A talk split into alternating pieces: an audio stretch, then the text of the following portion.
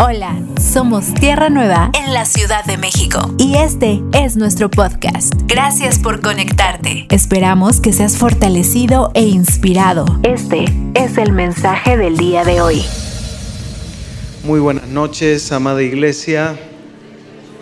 Qué gozo, qué disfrute, celebro al Señor y este regalo que nos entrega de poder estar juntos en esta noche, en su voluntad, en su soberanía y en su gracia. ¿Cuántos dicen amén a eso?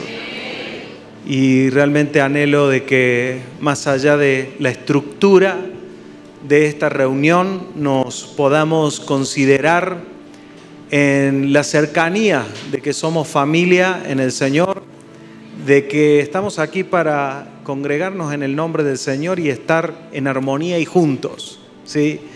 Y que hoy me toca estar aquí arriba para que me vean todos, porque no soy muy alto, ¿eh? pero más bien que podamos tener este tiempo de convivencia en el Señor, de poder comer juntos de la mesa que Dios nos preparó, porque Él le agrada preparar mesas a sus hijos. Y si usted, ¿cuánto nos hemos comido palabras de hombres que nos han caído mal? A ver, alguno que nos han indigestado, ¿no? Eh, esto se soluciona comiendo bien. Y para eso hemos venido, ¿sí o no? Y que el Señor reciba esta nuestra oración. Yo le estoy diciendo todo esto a ustedes, pero en realidad estoy orando al Padre que nos dé de comer bien esta noche. Leamos juntos Primera de Corintios capítulo 2, por favor, el que lo tiene. Primera de Corintios capítulo 2 dice así el apóstol Pablo. Así que hermanos, cuando fui a ustedes para anunciarles el testimonio de Dios, no fui con excelencia de palabras o de sabiduría, pues me propuse no saber entre ustedes cosa alguna sino a Jesucristo y a este crucificado. Y estuve entre ustedes con debilidad y mucho temor y temblor. Y ni mi palabra ni mi predicación fue con palabras persuasivas de humana sabiduría, sino con demostración del Espíritu y de poder, para que su fe no esté fundada en la sabiduría de los hombres, sino en el poder de Dios. Sin embargo, hablamos sabiduría entre los que han alcanzado madurez, y sabiduría no de este siglo, ni de los príncipes de este siglo que perecen. Mas hablamos sabiduría de Dios en misterio, la sabiduría oculta, la cual Dios predestinó antes de los siglos para nuestra gloria. La que ninguno de los príncipes de este siglo conoció, porque si la hubieran conocido, nunca habrían crucificado al Señor de gloria. Antes bien, como está escrito, cosa que ojo no vio, ni oído oyó, ni han subido en el corazón de hombre, son las que Dios ha preparado para los que le aman. Pero Dios nos las reveló a nosotros por el Espíritu, porque el Espíritu todo lo escudriña, aún lo profundo de Dios. Esta expresión de que Dios predestinó algo para nosotros es como eh, elevar esa expectativa de saber que Dios ha preparado algo para mí y yo no me lo quiero perder. ¿sí? El, el Evangelio de Jesucristo anuncia esta gloria a la cual somos propuestos. De ninguna manera el Señor murió en la cruz para que sus hijos, los que han creído en su nombre, permanezcan atados a las obras de la carne o al mundo o a una vida en las cosas terrenales, naturales. Jamás Dios pensó que el hombre se conformaría con hacer del Evangelio de Jesucristo una religión más, como para tener a dónde ir el domingo, tener amigos que más o menos sean buenos porque son cristianos. ¿ah? Este, eh, no, no, no, el, el Evangelio de Jesucristo anuncia una gloria y espera que aquellos que han se han enfrentado a la palabra del Evangelio anhelen recibir eso que Él ha predestinado para nosotros. Cosas que ojo no vio no tiene que ver con un milagro que, que nadie vio antes. No, está hablando el apóstol Pablo de una sabiduría reservada. ver a cristianos que anhelan esa forma de sabiduría, que no es información bíblica, que no es llenar la cabeza de doctrinas, aunque no estoy diciendo que esté mal, sencillamente que no está hablando de esto, sino que está hablando de, la sabiduría que es de Dios, sabiduría que nos conduce a expresar en el mundo el amor de Dios, los criterios del Padre, la sabiduría que te lleva, así como nuestro Padre Celestial hace salir su sol sobre justos y sobre injustos, tú puedes imitar su propia, su misma, su mismo criterio, porque somos hijos de nuestro Padre Celestial, ¿sí o no? Pero a veces nos cuesta hacer salir nuestro sol, ¿o no? Se los reservamos. Yo a mi sol se lo hago salir a los que me tratan bien. Bueno, esas son las formas de sabiduría de las cuales venimos. Y, y, el apóstol Pablo dedica mucho tiempo a hacer entender que Dios se saltó la sabiduría de los hombres para llegar a nosotros con su salvación. A Él le agradó la locura de la predicación. La palabra de la cruz es una palabra que no viene a persuadir a las personas. La cruz de Cristo tiene cero contenido persuasivo, cero. Es de esperar que aquellos que se enfrentan a la palabra de la cruz la desprecien es lo normal, es lo esperable. Le vimos más sin atractivo para que le decíamos. Varón de dolores, experimentado en quebranto, despreciado y desechado. ¿De qué nos habla esto? De que la cruz de Cristo, cuando es anunciada, no pretende convencer a las personas de que se sumen a la religión de Jesús. No, Sencillamente la palabra de la cruz viene a anunciar lo que es real, lo que es verdadero en Dios, de que todos nosotros estábamos muertos y sin ese sacrificio no tendríamos vida eterna. Si alguien me cruzara en el camino y me dijera, pastor, yo no creo lo que usted dice, yo lo entendería. Yo lo entendería porque toda la Biblia habla de eso. Cuando Jesús decía cosas como te es necesario que nazcas de nuevo. ¿Cómo voy a nacer de nuevo? Voy a meter de nuevo. Porque eso es lo racional. Si yo le digo a una persona que la cruz de Cristo fue necesaria porque está muerta, porque es esclava, ¿qué dijeron los, los eh, judíos cuando Jesús le dijo si el Hijo los libertare? Dijeron, nosotros somos libres. Porque no entendían la palabra del Evangelio el apóstol Pablo no solamente se presentó ante ellos sin palabras persuasivas, sino que además se los recuerda en la carta. O sea, ya lo hizo, pero ahora se lo recuerda. Hey, vengo a contarles que yo fui a ustedes con la expresión del Espíritu. ¿Cuál es la expresión del Espíritu? Que anunciando la palabra del Evangelio ellos respondieron a la palabra por la certeza que produce la fe en nosotros.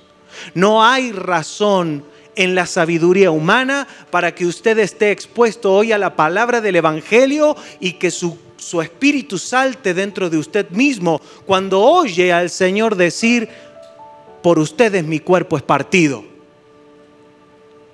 Y tú dices, y nosotros lo comimos, nosotros recibimos de su vida.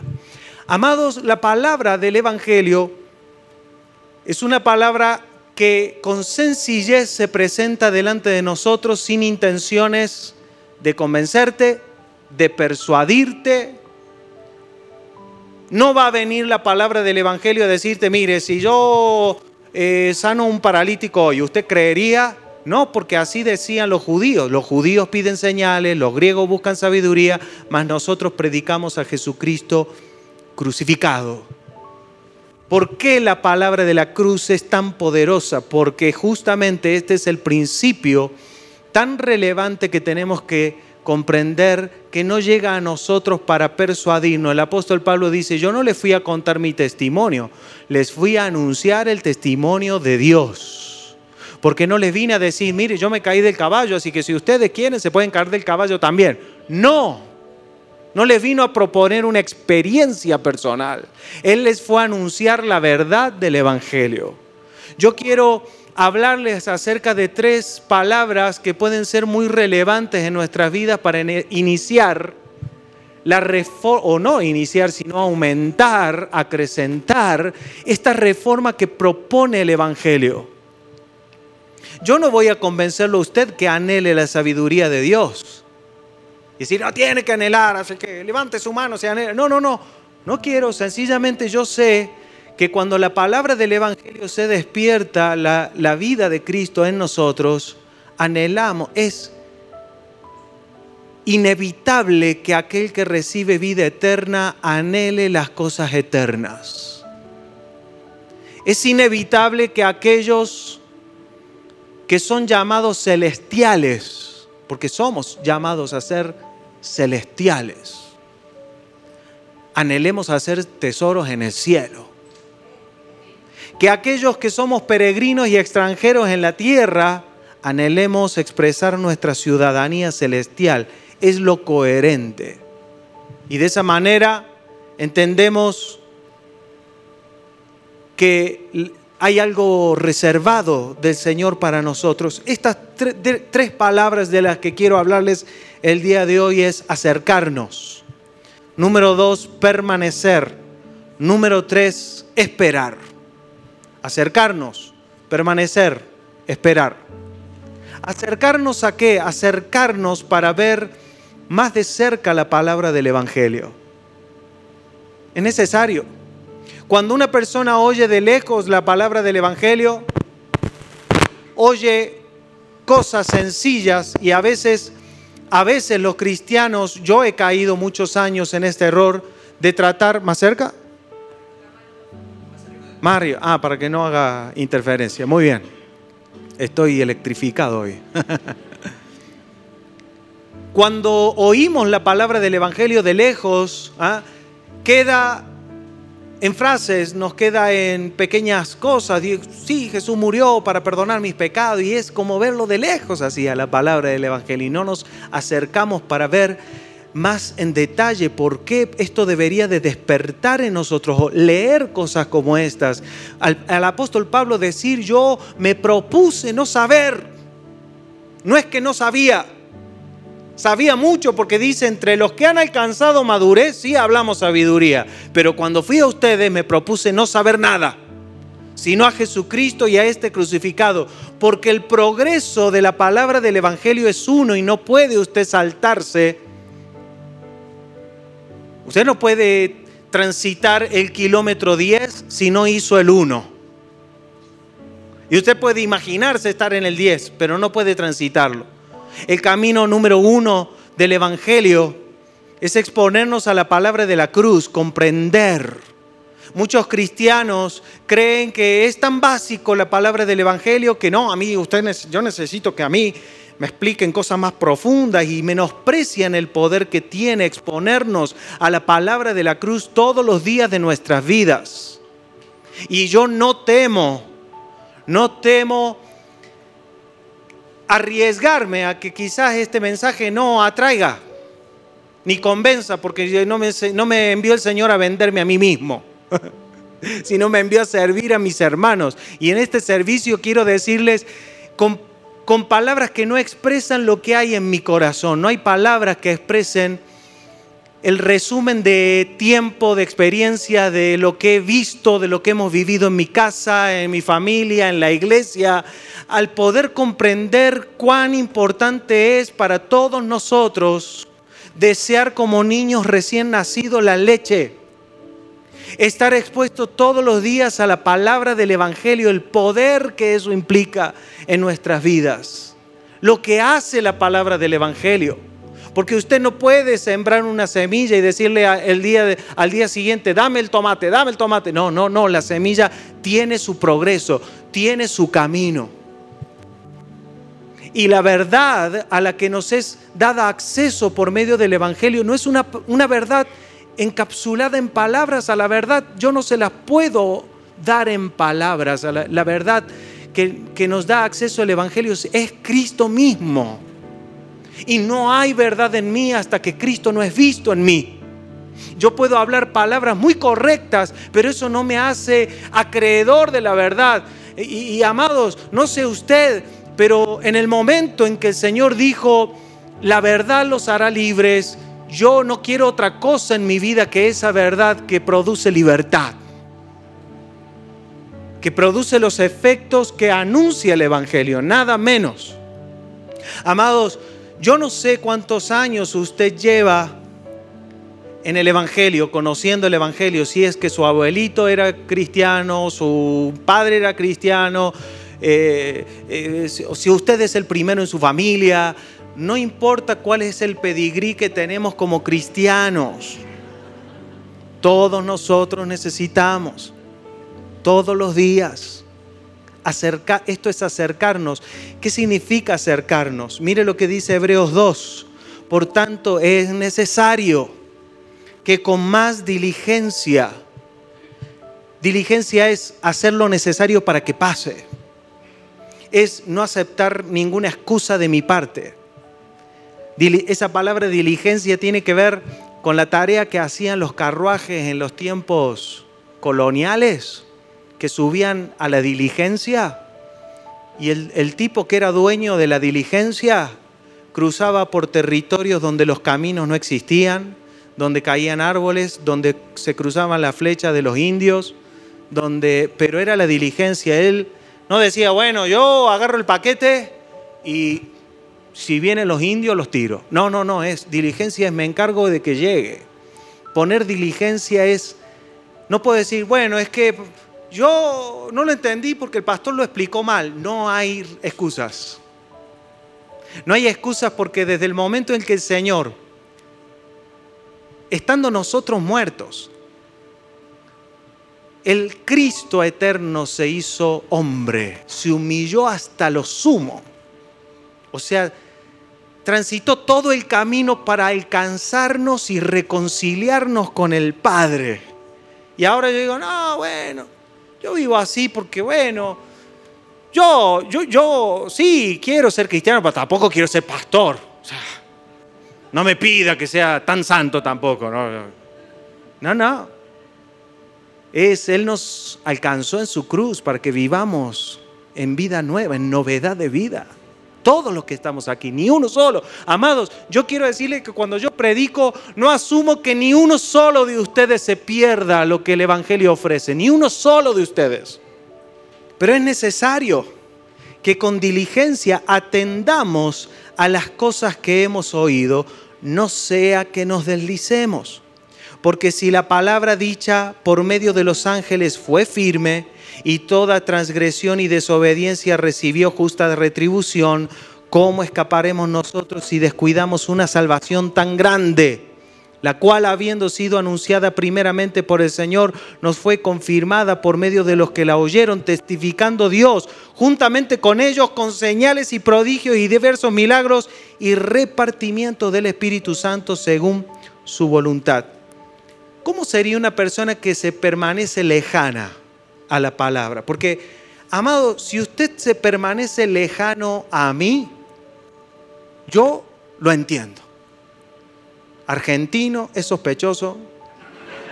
¿Ah? Algunos se sientan atrás porque dice el pastor Abel cuando predica escupe, así que por si acaso. Está bien. No, es que yo, pastor, soy medio tímido, no me doy.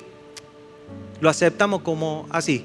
No como usted es lo que es en Cristo, pero mientras tanto usted dele para adelante, pero no se prive de acercarse a la palabra del Evangelio, amados. Entonces ahí usted echará mano de lo que Dios ha previsto para su edificación, iniciando por la palabra del Evangelio, por la, la obra del Espíritu Santo y por todos los ministros que el Señor pondrá en tu camino no para que te anden persiguiendo y buscándote, sino para que usted eche mano de ello, porque sabe que todo ministro del Evangelio es constituido para servicio, para lavar pies, para que usted diga, venga, ¿sabe qué tendría que hacer usted? Es decir, vino el pastor Abel de Argentina, no me tiene que decir, oh, no me tiene... Eh, láveme los pies, pastor, por favor. Eso debería de hacer usted, si entendiéramos para qué el Señor nos llamó.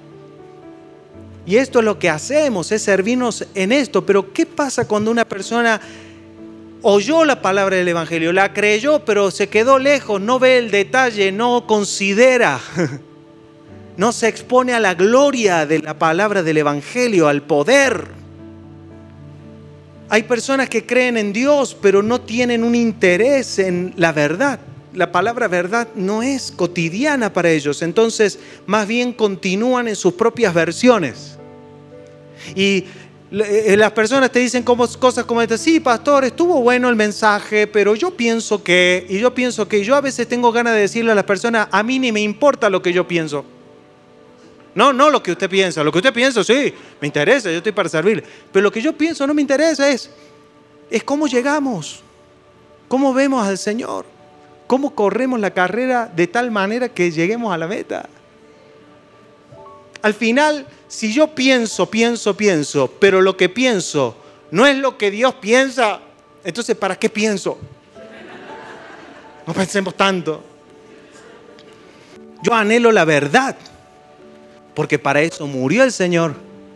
Porque Él no les dijo, yo les voy a decir la verdad. No, yo soy la verdad y tomen, este es mi cuerpo que por ustedes es partido. Cómenlo, cómanlo. Porque no hay verdad en nosotros hasta que no se ha visto Cristo en nosotros y en su iglesia. ¿Cuántos dicen amén a eso? Se vive el Evangelio en las simplicidades, en frases, en dogmas sin profundidad. Las personas te dicen, no, pastor, es que a mí me generan algunas confusiones. Bueno, resuélvalas. ¿Sabe por qué? Porque es mejor que nos confundamos quizás en no entender una parte del mensaje a que después nos enfrentemos a la vida y nos deslizamos. Porque, porque algunos tienen esta expectativa. Yo vine el domingo a las reuniones, entonces yo espero que Dios en la semana me bendiga y que me cubra y que me guarde.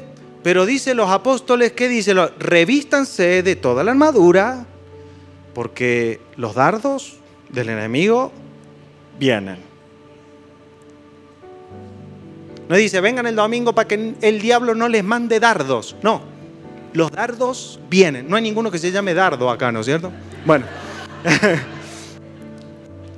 si se llama dardo, no es usted el que mandó Satanás, porque yo tengo, que aclararlo, porque no es ser que se me ofenda a alguien. no, más bien el Evangelio nos da el escudo de la fe. Y yo, amado, ¿sabe qué dice el apóstol Pablo? Si lo levantas, el dardo viene y se apaga. Si no lo levantas, el dardo viene lo mismo. Porque así es la palabra del Evangelio, no viene a dibujarte, decir, no, pero a mí, pastor, yo quiero que usted me diga que el diablo está vencido y que no existe el diablo. Y yo vengo y le digo, ¿sabe qué? El diablo no existe. Y mañana viene el dardo y usted dice, ¿de dónde vino el dardo? Entonces, más bien necesitamos comprender, porque sí es cierto que Satanás fue vencido en la cruz, pero resisten al diablo y no ignoren sus maquinaciones. Entonces, eh, pastor, ¿está vencido o no está vencido? Bueno, qué bueno que vamos anhelando no tener una doctrina sobre el diablo, porque la peor pérdida de tiempo que usted puede tener es estudiar al diablo. Más bien, estudia a Dios y a la luz. ¿Ah? Pero, pero seamos conscientes de que la palabra del Evangelio nos ha dado acceso a riquezas de la sabiduría de Dios debemos vernos atraídos a las cosas del Padre, a sus negocios. y, y, ahí está la palabra de la cruz para que no nos quedemos con las simplicidades, porque usted es un ser complejo. Usted cuando le duele la rodilla no quiere al médico con el martillito, ping, ping. No, no, resonancia magnética, por favor.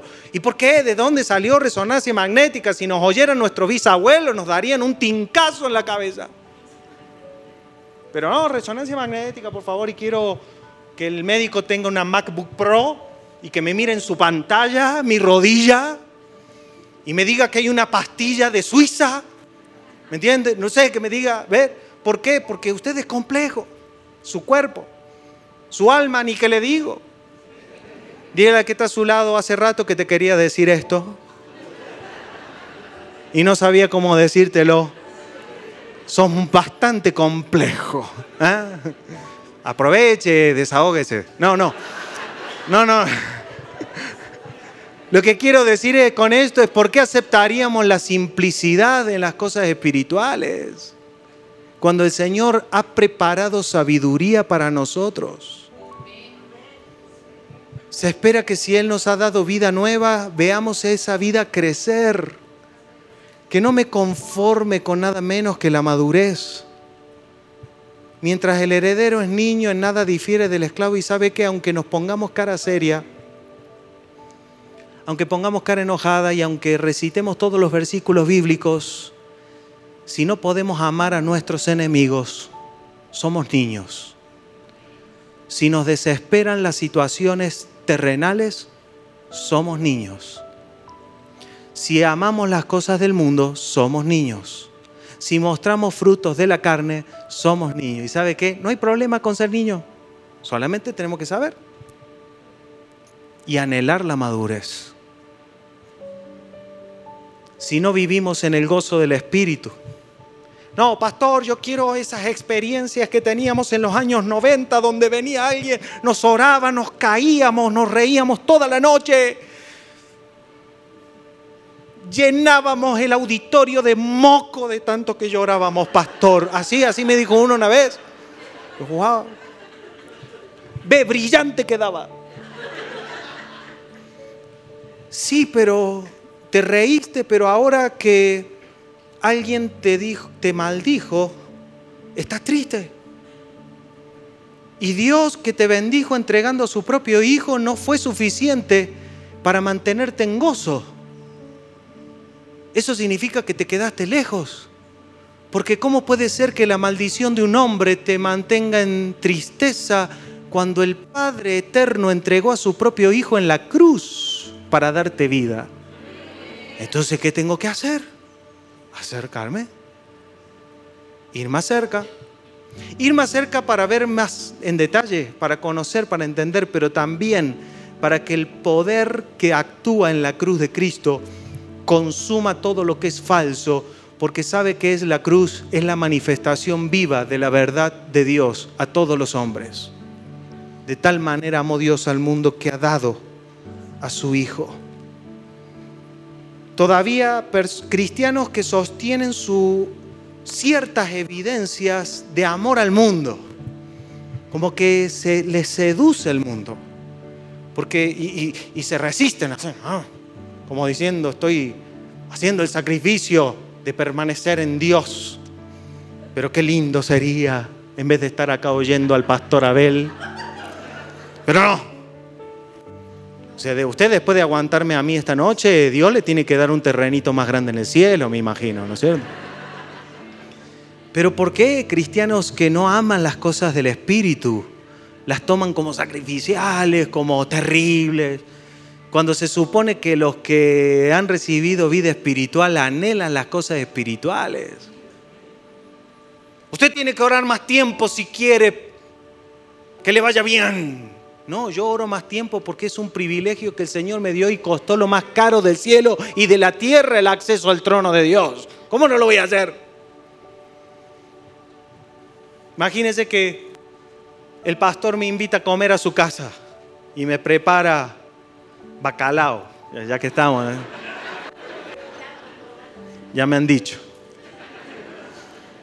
Y yo voy y le digo, pastor, está bien, voy a hacer el sacrificio de comer su bacalao. Es decir, no lo coma, pastor. Es lo normal. ¿Y sabe qué? Esos cristianos que dicen, no, yo voy a orar más, Yo siento que el Padre le dice, no hace falta, no ores. Hasta que no entiendas el deleite que es y sabe cómo se encuentra ese deleite. Voy a decirles el cómo para todos los que les gusta y que dice, pastor, dígame cómo. Hacer que sea la palabra de la cruz porque ahí es donde usted se entera quién es usted y quién no es usted. Personas que todavía persisten en ello evidencias de su justicia personal, en forma de qué? De juicio a, a las personas, de una autocondena constante. Yo, pastor, yo creo que Dios no tiene más esperanza, no tengo más esperanza en Dios yo debería de ser destituido. Si tan orgulloso es que ni le interesa el juicio de Dios, sino que ya se autocondenó, o sea, ya se puso por encima de Dios. Ya ni me interesa que Dios me juzgue. Entonces, pues, ¿por qué? Porque la justicia personal sigue viva.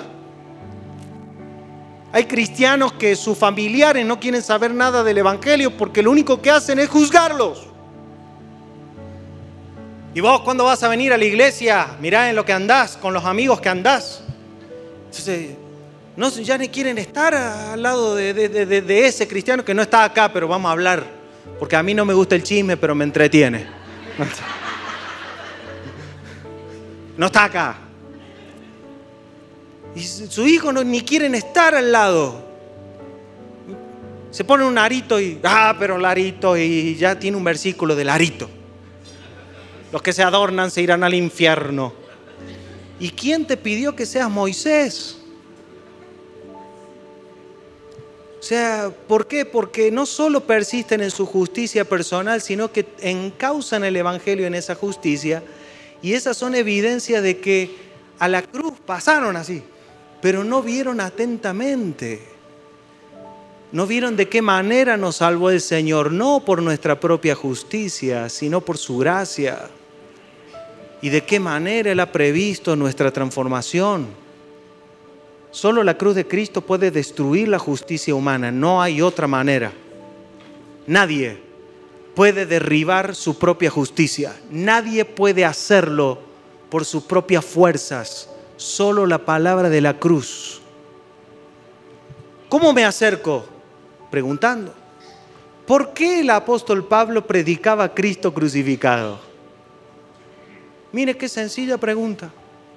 Se la podría yo hacer a cualquiera de ustedes, pero como no estamos en un, instituto bíblico, respire haga conmigo, ah, menos mal.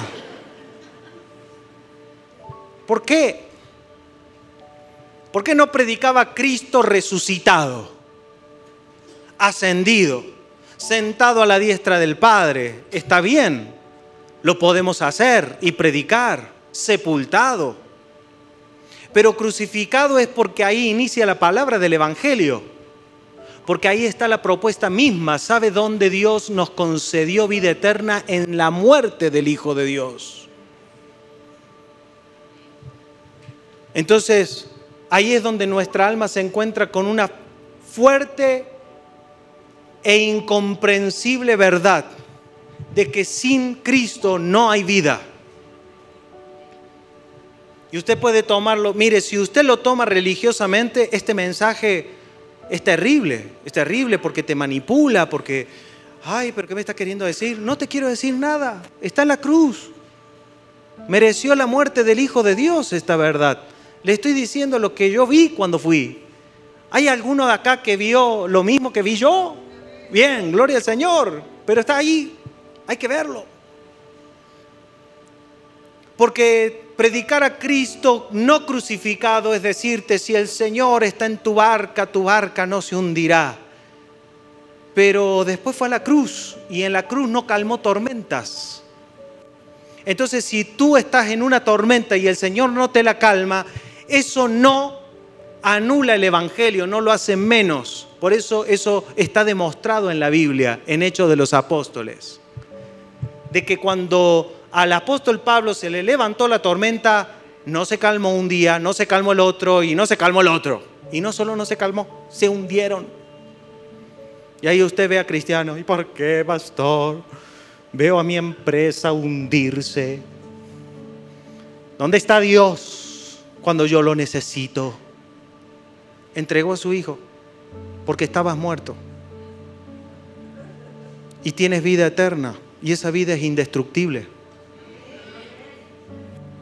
Y en esa vida te ha sido dada acceso a las riquezas eternas. Hagan tesoros en el cielo donde el ladrón no hurta. Es intocable lo que te fue dado en la cruz. Intocable. Ya no temes a la muerte.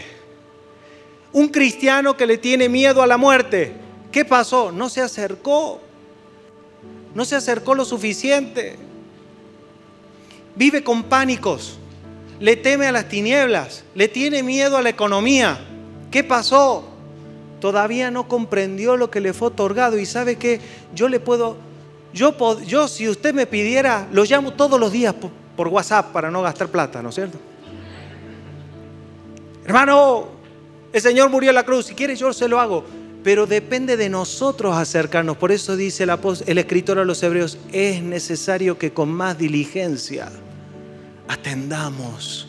Y amados, la experiencia de la cruz, de la palabra de la cruz, es perfecta, es preciosa, es asombrosa para aquellos que se animan a, acercarse Dice Efesios capítulo 2, versículo 12, en aquel tiempo estaban sin Cristo.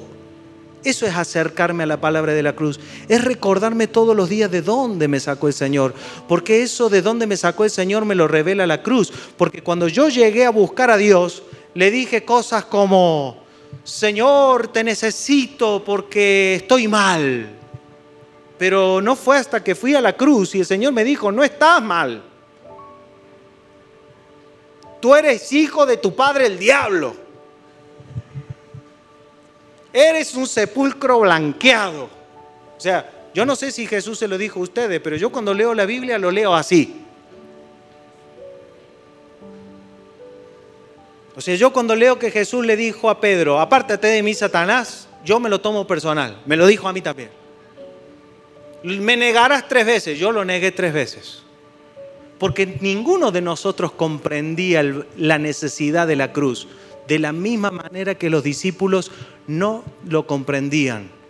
Y ninguno de ellos se acercó diciendo, Señor, ahora que me sanaste de mi lepra, ahora que no veía y ahora veo, ¿por qué no vas a la cruz? Porque estoy muerto, porque soy polvo porque no tengo vida eterna, porque fui destituido de la gloria de Dios. No, todos se fueron contentos. Bien, ahora veo, gloria a Dios. Pero el Señor sabía que hasta que Él no fuera a la cruz, todos ellos estaban bajo condena. Entonces, ¿qué, me va a dar a mí una versión de Dios acerca de la condición en la que estaba mi alma? La cruz la cruz. Ustedes que estaban muertos en sus delitos y pecados, le dio vida juntamente con Cristo. ¿Quién me lo dice eso? La cruz de Cristo. Ahora, cristiano que dice, pastor, yo, yo, yo antes de venir a la iglesia sí tenía algunos problemas matrimoniales, pero por lo menos la empresa me andaba bien. Ahora la empresa me anda cada vez peor y mi esposa ya ni me quiere porque ni plata tengo. Entonces, ¿cómo hago ahora? ¿Ven? porque todavía no entienden para qué el Señor murió en la cruz. Entonces, estas son evidencias de no haberse acercado. Es cómo hago para eh, extorsionar a Dios para que haga lo que yo quiero y lo que yo espero. No, eh, ¿qué dijo Dios? Sus caminos son más bajos que mis caminos y sus pensamientos más bajos que mis pensamientos. Pero gracias al Señor que nos, no hizo lo que nosotros le pedimos, sino que hizo lo que Él veía de nosotros. Nos rescató, nos reconcilió consigo mismo por la muerte de su Hijo en la cruz. ¿Cuántos dan gracias al Señor? Amado, no reniegue. No le pida a su pastor que le predique un mensaje todos los domingos que lo asombre en su mente más bien si ve a sus pastores predicarle la palabra de la cruz, disfrútelo, porque esto lo deberíamos de hacer todos los días, cada uno con su propia alma. Vení, alma mía, como le decía David, ¿no? Alma mía, vení, vení, sentate que te voy a hablar la palabra de la cruz. Usted tiene dos alternativas y pasa por angustias. Una, buscar a alguien que me consuele o ir al Espíritu Santo que es el consolador que el Padre envió. ¿Sabe qué hará el consuelo del Espíritu Santo? Te revelará su verdad y te mostrará dónde estábamos, pero además dice, estábamos alejados de la ciudadanía de Israel, ajenos a los pactos de la promesa, sin esperanza y sin Dios en el mundo. ¿Dónde estábamos? En el mundo pero sin esperanza y sin Dios. Ahora en Cristo Jesús, ustedes que en otro tiempo estaban lejos han sido hechos cercanos por la sangre de Cristo. Estas expresiones pertenecen a la palabra de la cruz. Si usted quiere saber cuál es la palabra de la cruz, todas estas expresiones que hablan de lo que la sangre del Señor nos otorgó, su sacrificio, su entrega, el efecto de esa entrega en nosotros. Palabras que nuestra alma muchas veces despreciaría. Porque ¿en qué viene cargada mi alma? En las relaciones interpersonales, en los sueños que yo tengo, en sentirme realizado, en que Dios me sane de, eh, del ciático. Para, digo eso. Ya el 80% de los que están acá alguna vez le ha dolido el ciático, así que no, no crea que estoy fluyendo en lo profético, es así. Entonces mi alma está preocupada por cosas terrenales, pero gloria al Señor que Él no nos dejó en las cosas bajas. Y no es que el Señor no le preocupen tus situaciones. Él sabe de lo que tenemos necesidad. El Señor sabe cuáles son tus conflictos. Pero nos conviene hacer el camino que Él ha previsto. Y este camino, si no lo transitamos, sigue esperándonos a que lo transitemos. Hay cosas del Evangelio que están reservadas hasta que tú y yo entendamos y comprendamos y experimentemos el efecto de este acercamiento. Ahora vamos a tener un pequeño receso y en el próximo vamos a hablar sobre lo que es esta permanencia en la palabra de la cruz. Para escuchar más mensajes como este, asegúrate de suscribirte a nuestro podcast para no perderte ningún episodio. Síguenos en nuestras redes sociales. Tierra Nueva, Comunidad Cristiana. Gracias por escucharnos.